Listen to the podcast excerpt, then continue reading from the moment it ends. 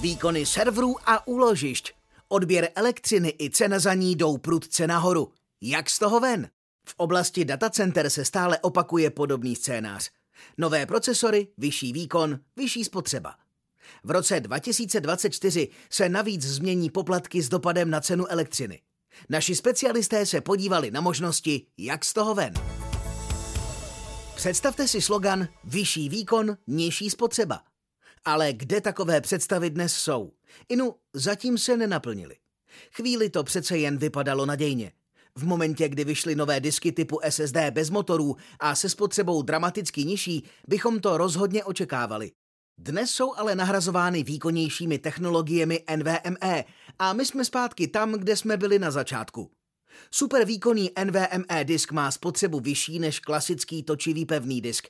Musí se dokonce intenzivně chladit. Nařízení EU pro ekodesign serverů a úložišť. Když k tomu všemu přičteme také nové procesory obou nejznámějších výrobců, Intel a AMD, s příkonem až 400 W, dostaneme se až k pochopení jednoho z nařízení Komise Evropské unie, které stanovuje požadavky na ekodesign serverů a datových úložišť. Kromě tohoto nás toto nařízení nutí si vybírat ty nejúčinnější a také i nejdražší napájecí zdroje typu platinum s vysokou účinností. Skřípeme u toho zuby a říkáme si, co to na nás zase vymysleli. Dali jsme si práci a celé nařízení nastudovali. Možná se budete divit, ale ono to má hlavu i patu. Představte si, že účinek požadavků na ekodesign serverů a úložišť může v konečném důsledku znamenat, že v roce 2030 budeme schopni ušetřit stejný objem elektrické energie, jaký například v roce 2014 spotřebovalo celé Estonsko. Nějak podobně to asi bude i s jiným nařízením o vysavačích a bez sporu také nařízením o LED žárovkách. Technologie Dell s AMD, které dávají smysl. Procesory AMD udělali za tu dobu neuvěřitelný pokrok. A to jak ve vnitřní architektuře, tak i především v tom, co nás vždy opravdu zajímá ve výkonnosti. Existuje totiž dokonce několik modelů s trojrozměrnou vyrovnávací pamětí. Ten nejvýkonnější má více než 1 GB cache uvnitř procesoru a 96 jader se spotřebou 400 W. A to jsou ještě k dispozici modely se 112 nebo dokonce 128 jádry. Aktuálně máme pro servery Dell k dispozici AMD procesory čtvrté generace. Poznáte je podle označení AMD EPIC 9004. Mají 12 paměťových kanálů a minimálně 16 jader. Jak se můžete vyrovnat s vysokou spotřebou nových procesorů? Zcela upřímně, úplně jednoduše to nevypadá. A prohlášení společnosti Dell, že server s procesorem 300 W a více se už nedá chladit vzduchem, tomu moc nepřispívá. Ano, je to tak. Do rozvaděče plného serveru je pak třeba dostat jiné, tedy například vodní chlazení. Přijdou další rozvody, kromě metalických a optických kabelů musíme mít v rozvaděči také trubky s vodou napojené na výměník, kde se voda ochlazuje. Naštěstí má společnost Dell toto vše vyřešeno. Existuje totiž celá stavebnice komponent, včetně odpovídající skříně, která umožňuje vodní chlazení zvládat bez problémů. A dobrá zpráva je, že lze využít i relativně jednoduchou komponentu umístěnou uvnitř serveru. Ta zajistí chlazení kapalinou a nemusíme přitom budovat zmíněné další rozvody. Chlazení výkonných procesorů tedy zvládáme. A jak se vypořádat s velkým množstvím jader?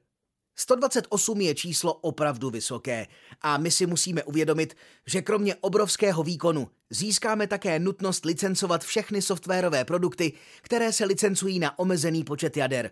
A těch je. Například nejpoužívanější licence Microsoft Windows Serveru Standard i Data Center Edition může běžet na serveru s celkem 16 jádry, tedy můžete použít i dva osmijádrové procesory. Naopak jednu licenci VMware vSphere lze nasadit na serveru s jedním procesorem, který má maximálně 32 jader. Dvouprocesorový server už musí být vybaven dvěma licencemi a to též platí i pro VMware vSAN. A to jsem ještě nezmínil licencování Oracle, to je úplně samostatná disciplína. S licencemi si však nelámejte hlavu, rádi vám s nimi poradíme.